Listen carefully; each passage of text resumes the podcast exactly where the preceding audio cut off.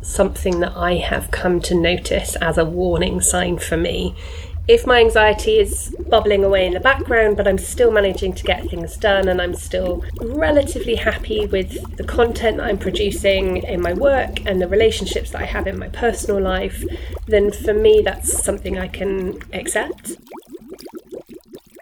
At the point where I start to feel like I can't move forward, I know that's when I need to start worrying about myself. My family refer to it as my ostrich moment, where I stick my head in the sand and mm-hmm. isolate myself for a period of time. And I now have a very strong group of people around me who notice when I am going into an ostrich moment and will help pull me out of it because I don't always notice that I'm doing it myself. But it's really important for me for them to go, actually, do you know what? I haven't heard from you. You've been a little bit isolated. Is everything okay? I just thought I'd check in. Do you want a coffee? Just to pull me out of my shell a little bit. And the moment I start talking about things and I start, again, to use your word, accepting where I am, I feel much more positive about things and I can start to move forward.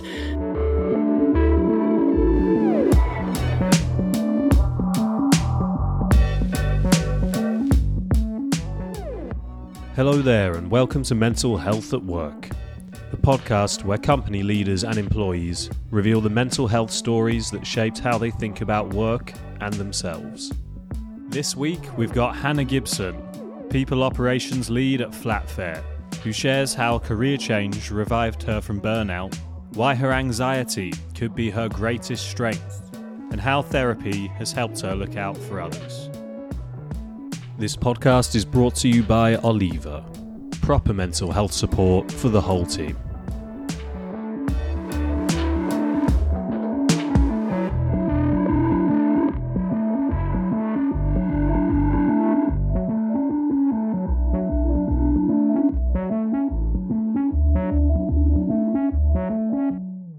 Hi, Hannah. Hi, how are you doing? I'm very good. Welcome to Mental Health at Work podcast. I'm super excited to have you here. Thank you very much for having me.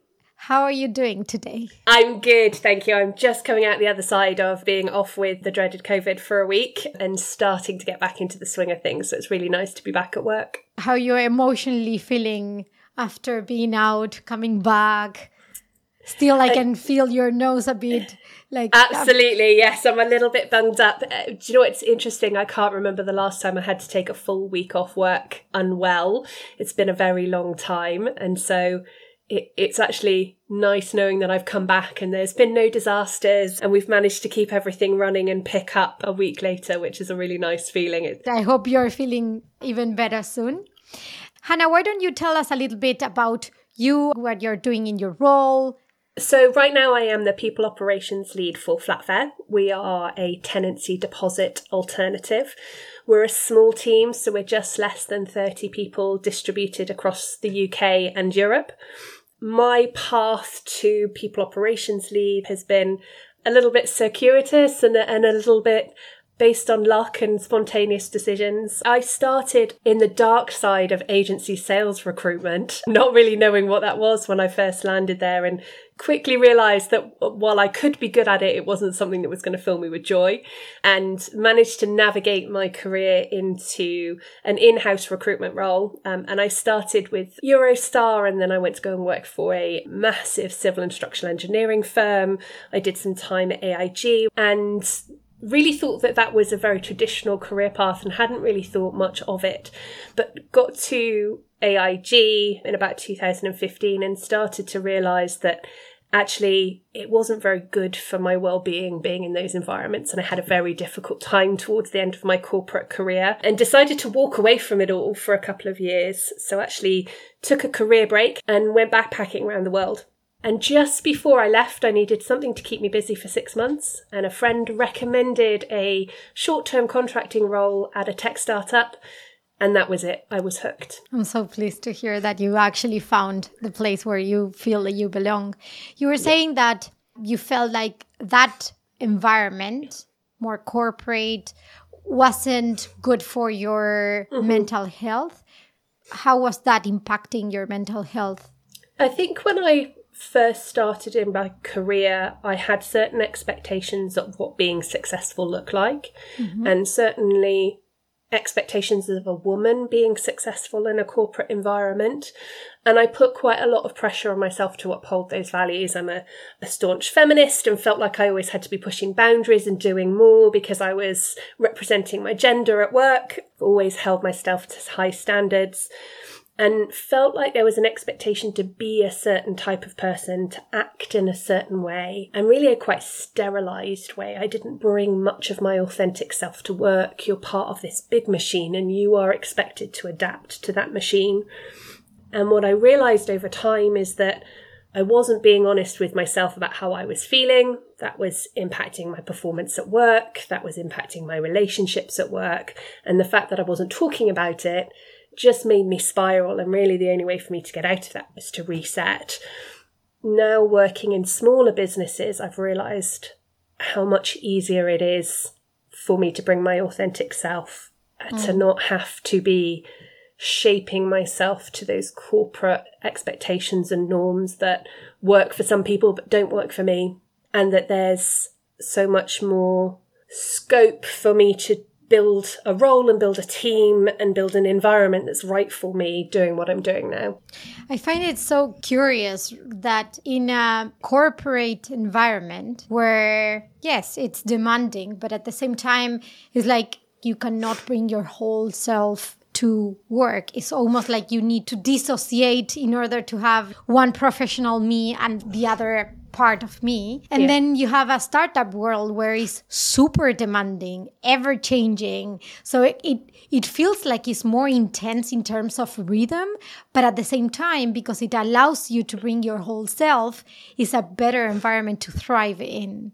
I also think it's because there's almost this expectation that you go into a startup and there's an acknowledgement that it's intense. And therefore, admitting that doesn't feel like the same kind of failure as it would as in a corporate environment. I've been very lucky and I've worked with a lot of very strong female role models in leadership roles, but I saw them having to push down their personality, push down challenges, push the needs of their family even down in order to be successful. And that influenced quite strongly how I approached my own kind of well being at work. Whereas now in a startup, it's okay to get emotional about something because startup is all about passion and it's all about us living heart and soul in something. It's actually almost a positive rather than a negative, And that, that allows me to bring that side of myself because I am a very emotional, very changeable personality. And that's seen as a positive here. So I can bring that openly. I guess being accepted the way you are it brings you more motivation to do your job and it's it, it's an environment where you feel more comfortable. Yeah some of it also comes with age and knowing yourself a little bit better and having the language to be able to communicate in a certain way. But i have been I've had a lot of those labels that I'm sure a lot of people in the workplace do, but particularly strong women, I have been labelled bossy and overly emotional and aggressive in my delivery style sometimes. And earlier in my career I, that was probably very difficult for me to articulate. I've been lucky and i've spent a lot of time learning about myself and learning some language to better communicate to the people around me. This is what i'm like and it doesn't mean i'm any better or worse at my job but some days I'm going to come to a one to one and we're going to spend 20 minutes of me crying. And it doesn't mean that anything's gone particularly badly. It just means that day I'm having a bad day and thank you for listening. And then we'll move on and I'll still be exceptional at my job. Do you ever find you are in front of someone that you're being a bit emotional and that you can see in the other end that it's difficult for them to receive that? I, I have. And it's still something I work quite hard on in trying to help people understand where I'm coming from with that emotion. I joke about my relationship with my current line manager that we had to learn quite early on that I needed to tell him whether I was coming to him with a problem that I needed him to solve or a problem that I just needed to air and for him to listen. And jokes have been made about the fact that lots of the women I work with have had similar conversations with their partners. so I had to have that conversation early on to say, look, sometimes I'm going to come to you and I'm going to be a bit emotional about something and I need you to just listen and not respond emotionally to it because that's just going to make me worse. And then other times I'm, I'm going to need you to respond this way. And I've had to learn to tell people my expectations more clearly, especially where I know I'm coming up against a different type of personality. I guess being explicit about what you need out of the conversation releases a lot of stress on the other person like what do I do with this? But you're being very direct in what actually you need. You wrote a very interesting article about yourself, anxiety, telling mm. a little bit the story about the Christmas party organization. Yeah. So I was reading that and it was really nice to read how you openly talk about anxiety. I think my favorite part is being when when you are being super specific with what that anxiety means to you like the kind mm-hmm. of questions that you ask yourself you were giving the the example of you were organizing the the christmas party and you were in the cab going there asking having a almost like a panic attack and asking yourself what people were going to think about you and very specific questions that painted a really good picture of what it is to be in that situation. So now that you are in the people team in this different environment, how is anxiety for you now? it's one of those things that never really goes away. If you are an anxious person by personality, or whether you actually have an anxiety disorder, whether you're on treatment or medication, it's always there.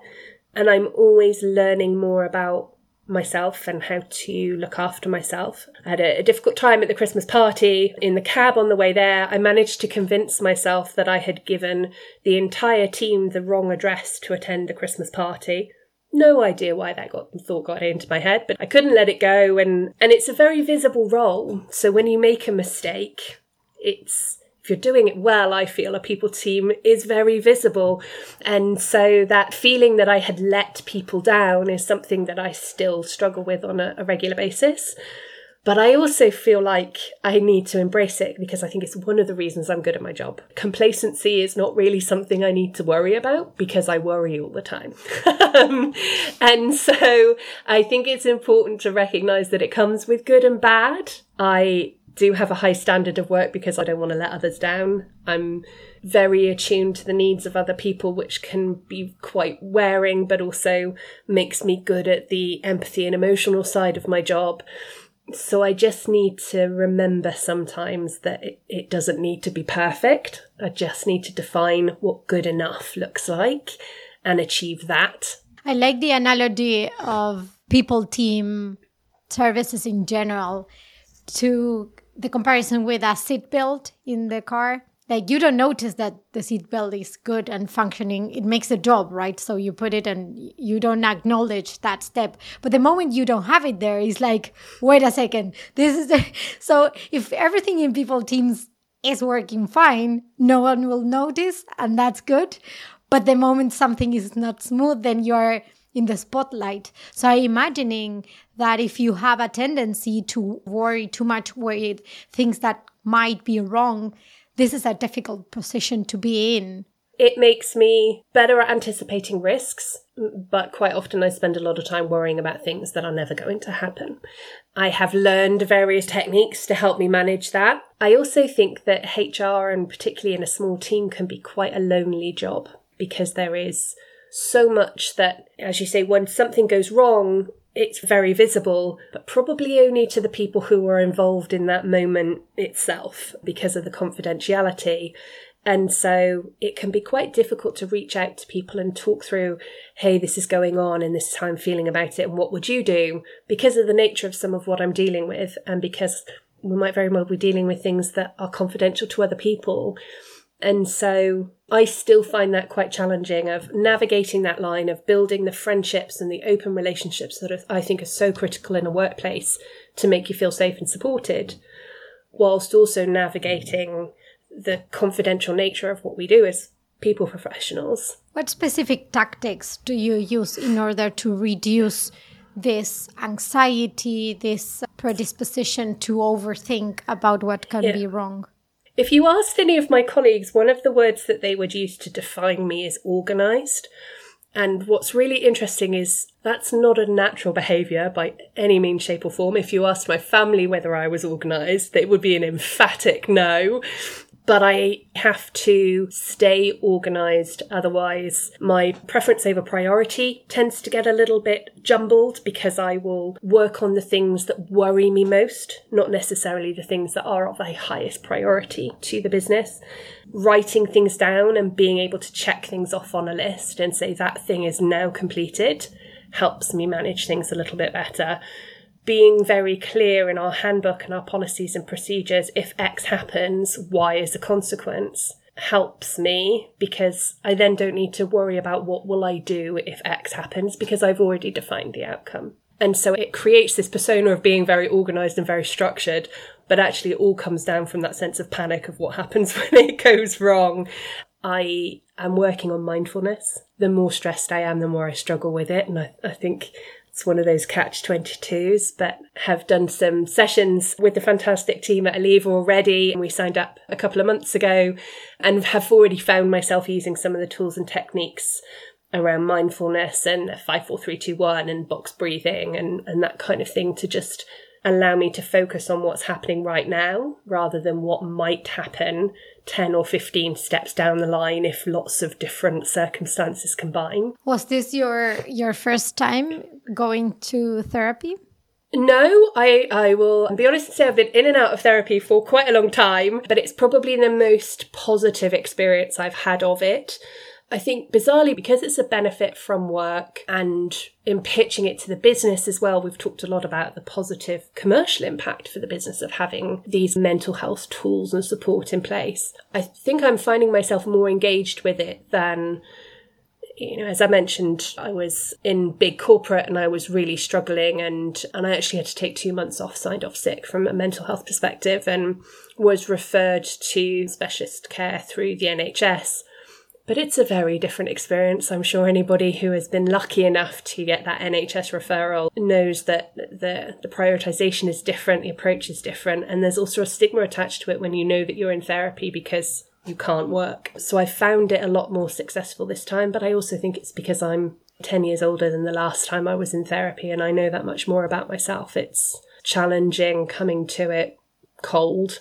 What made you not be able to work that sense of worry that at the moment I'm able to turn into a positive motivator and a positive force became an overwhelming sense of panic. And I spent so much time worrying about what could go wrong that I just fell into complete inaction because any step would potentially go wrong. And paralyzed. so I, I just, exactly, paralyzed. I became completely paralyzed. And I think that I did have a challenging relationship with the team around me at the time and, and a, a challenging personal circumstance. So I felt very isolated at that time.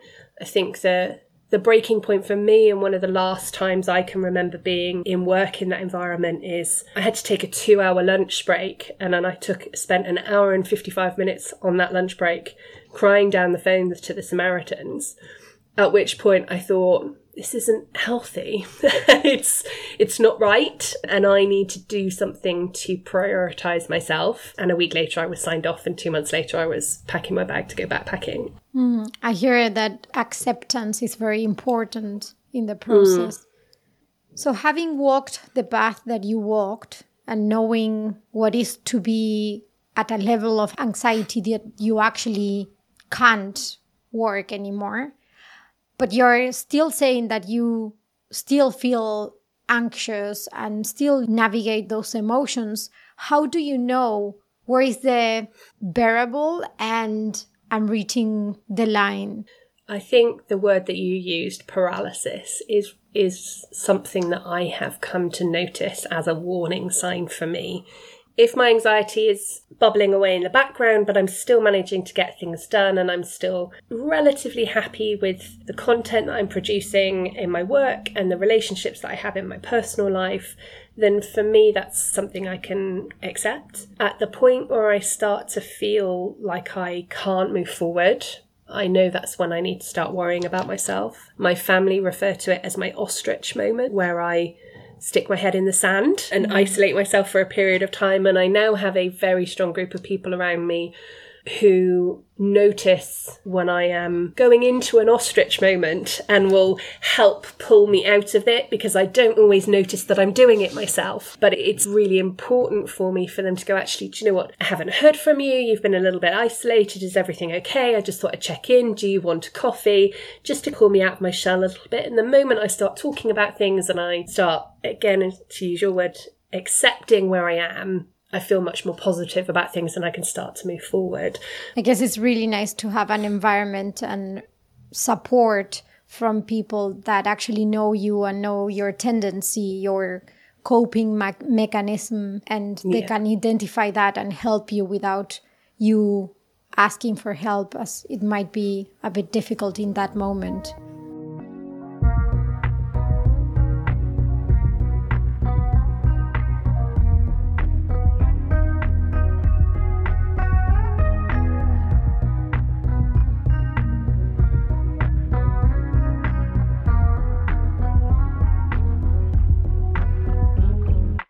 You were saying implementing Oliva was one of the steps that came from your personal experience. So, what other initiatives are you creating?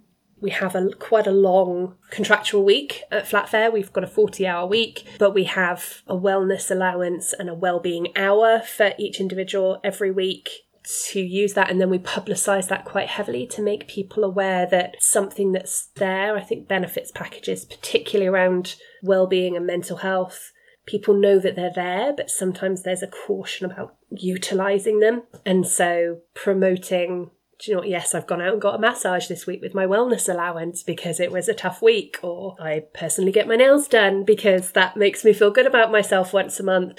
Um, but really, I think a lot of the well-being comes from the things that aren't the initiatives. It's the environment that you create through your habits and through your day to day interactions. And I feel that as a sole people and talent person within a business and one of only 30, you can influence that quite strongly just through your behaviours. And so while we do have lots of initiatives and I talk about them a lot, it's also about the day to day and the things that don't go under a benefits policy or a handbook procedure or process. What are the biggest challenges that you are facing when trying to improve mental health at work? I really struggle with the increasingly remote nature of business, both at Flatfair but more generally as well. Seeing someone for two or three minutes in the office, you are much more likely to pick up on their emotional state than you are. If there are some individuals that I work with that I will probably only see in an all hands every two weeks on a call with 30 other people. There's no one to one interaction, and it's therefore very challenging for me to get a read on them. It's much more difficult to reach out, I think, if you have to send someone a message to say, Do you have five minutes for a call? Than it is to just walk past someone's desk and say, Do you want to grab a coffee? And so that's something that I am still struggling to navigate. For somebody who can tend to isolate themselves as well. I worry that that's also what may happen to other individuals, that they are more isolated. They have their own ostrich moments and it will go unnoticed because you can't see that when people's cameras are off and that side of things as well. So it's one of the things that I find personally very challenging and I think it's going to be one of the most difficult things that we will need to adapt to as well. What are you doing to overcome that challenge of being remote? At Flatfair, we encourage people to come together at least once a quarter so that we actually see everybody. We are tending to shy away from a fully distributed model where nobody sees anybody because we do feel like it's so important to have those relationships built in person. I am also working with line managers to make sure that when they are doing their team stand ups, that they are getting the most out of it and that it's not just simply what are you doing with your day, but also how are you feeling and what are tools and techniques that you can use in order to solicit that information. Because, particularly in British culture, if somebody asks, How you doing? you're more than likely to say, I'm good, thanks, and you. Well, even if it's you're having your the worst possible day imaginable, there's a automatic polite response. So getting past that polite response is something that we work on. We also ask our employees how they're doing. So we do engagement surveys, pulse surveys. We use a tool that checks in with people once a week just to see how they're feeling. And then the rest, I think, is just about keeping your eyes and ears open and creating an environment where if somebody spots something, they can come to me and say, "Can you can you just keep an eye on X?" or "I'm not sure about so and so. Can you just check in that they're okay and that there's that trust that that's not necessarily going to create any drama, it's not going to create anything formal, and for them to know that there's always someone that they can come to, that they don't have to fix it themselves if they think that a member of their team is struggling. In your article that you wrote, you speak about how a condition can be very different from one person to the other. And I'm hearing that many people, when they speak about experiencing anxiety or depression and they need to make changes, how for them it's better to do like baby steps rather than a massive change. And I'm hearing for you it was the opposite, making a drastic change rather than baby small steps was way more beneficial for yourself. Yeah, I think it comes back to this sense of is it good enough? When I do baby steps, I will then convince myself, well, but maybe if I'd taken a slightly bigger baby step, it would be that little bit better. And am I doing enough baby steps? Or is this baby steps at a fast enough rate? And how do I compare to other people? And so if I take myself out of that by doing something that's drastically different. I feel like I remove the pressure from myself to compare myself to others because I'm following my own path and I'm I don't have to think about what should I be doing and what could I be doing. It'll just be a rip the band-aid moment off and I'm doing it and there's less time for over analysis that way. Mm. So it works for me, but yes, absolutely. I think I think a lot of people would find it, you know, and I did too. It was a terrifying experience, but a terror that was probably good for me at the time. Yeah, I heard from you lack of self confidence in many different areas. How do you overcome or work on this self confidence? Working to lists helps me because being able to tick something off and knowing that I've achieved that thing removes that question of was it enough? Was it good enough? Was it what someone else was expecting me to produce? So setting very clear expectations, clear definitions of done to, to borrow some language from our software engineering team. So that helps. I think having an honest and transparent relationship with line managers to say that I am going to need you to praise me. No matter how senior I get in my career, I will always be someone that needs external validation. So I need performance management structures. I need you to score me on a rating of one to 10 because that hard data is much easier for me to acknowledge than the day to day, oh, well, I would tell you if you were doing something wrong. That's a great example because many people struggle with like what people are going to think if I openly say I need positive reinforcement it's it's it's difficult to explicitly ask for that. Absolutely. One of my more recent managers, not in my current job, but previously, he and I learned a lot from each other because we did a number of personality assessments as part of the team organisational design. And what we came to realise is the more assessments we did, the more we realised that we were complete opposites on pretty much every metric we were measuring, every behaviour, every competency. We were completely different. I am an individual who, if you're not telling me whether something's gone right or wrong, I will assume it's gone horribly wrong. He is an individual that will never give you feedback unless something's gone wrong. And we had to build this framework where we said, actually, if we just behave in exactly the same way that we do with everyone else, we are going to hate working with each other. And that's that doesn't mean that either of us are wrong, but we just need a framework. And so every now and again I would reach out to him and say, look, I'm not sure how I'm doing on this. Can you just kind of give me some pointers? Is it good, good enough? You know, it'll do. Could I do better? I need you to just kind of give me a bit of a, a, signpost. And he would make more of an effort to reach out with that proactively. But I think if we hadn't have learned that about each other earlier on, it would have been a very challenging relationship to navigate because we just wouldn't have had a common language. I think it's a great exercise every time there is a new working relationship to work on the the foundations of the relationship and making super explicit this kind of things can prevent so many bad paths, right? I remember when I, I was working in my previous company, I just joined and my manager asked me, How do you like to be recognized? I was like, Huh? That's an interesting question.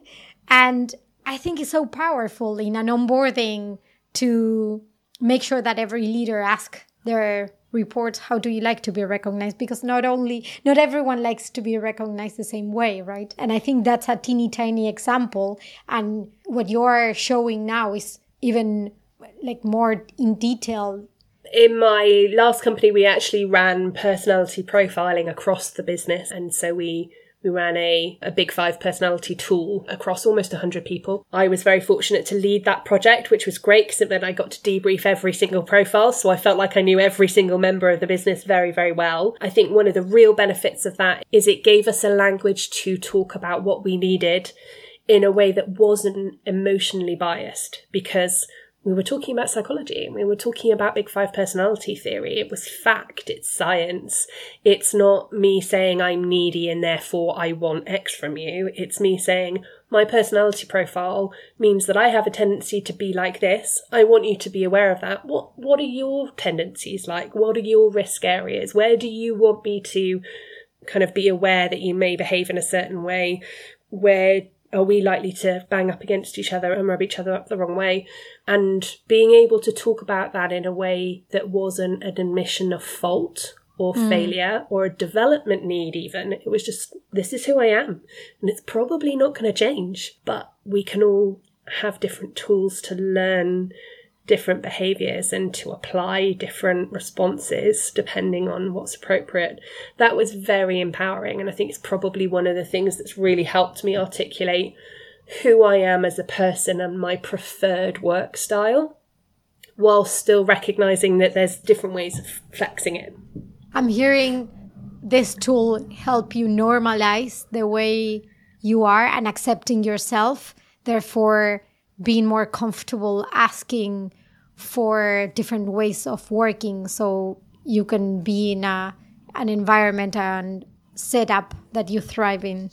Absolutely. And I think what was really powerful for me is being able to recognize that things that for a long time I had thought of as weaknesses were risk areas that I could mitigate and things that I could turn into strengths if dealt with in the right way if I'm going to worry, I'm, I'm probably never going to be able to let that go away, but not allowing those worries to take me over, using it to be more risk averse, using it to be better at compliance and documentation that is not something that I would naturally want to do, but it, it removes that fear. It, it really empowered me to feel like there's nothing wrong with any of these behaviors so long as you bring self awareness and an ability to recognize where those behaviors may not be the best approach for a particular circumstance.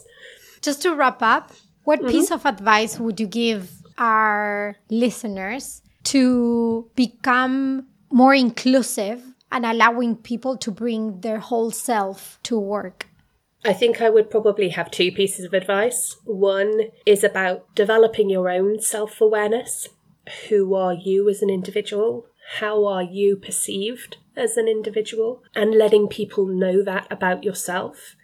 Having that conversation about yourself is, for me, the most important thing of building trust. And it's what I try to do all the time. And the second is to recognize that everybody is different. Everyone is going to respond to different things in their life in a different way, and that there isn't that right or wrong that you may expect there to be, there's always a spectrum. And the more that you can build your understanding of where someone is on that spectrum and how that affects them day to day, I think the more empowered you are to support them with their mental health and well-being. Hannah, it was a pleasure having you in this podcast. Thank you so much for having me. As I say, it's so important for me to be there and letting people know it's safe to have the conversation. So thank you for giving me an opportunity to share my experiences with everybody as well. Take care. Bye now. Bye.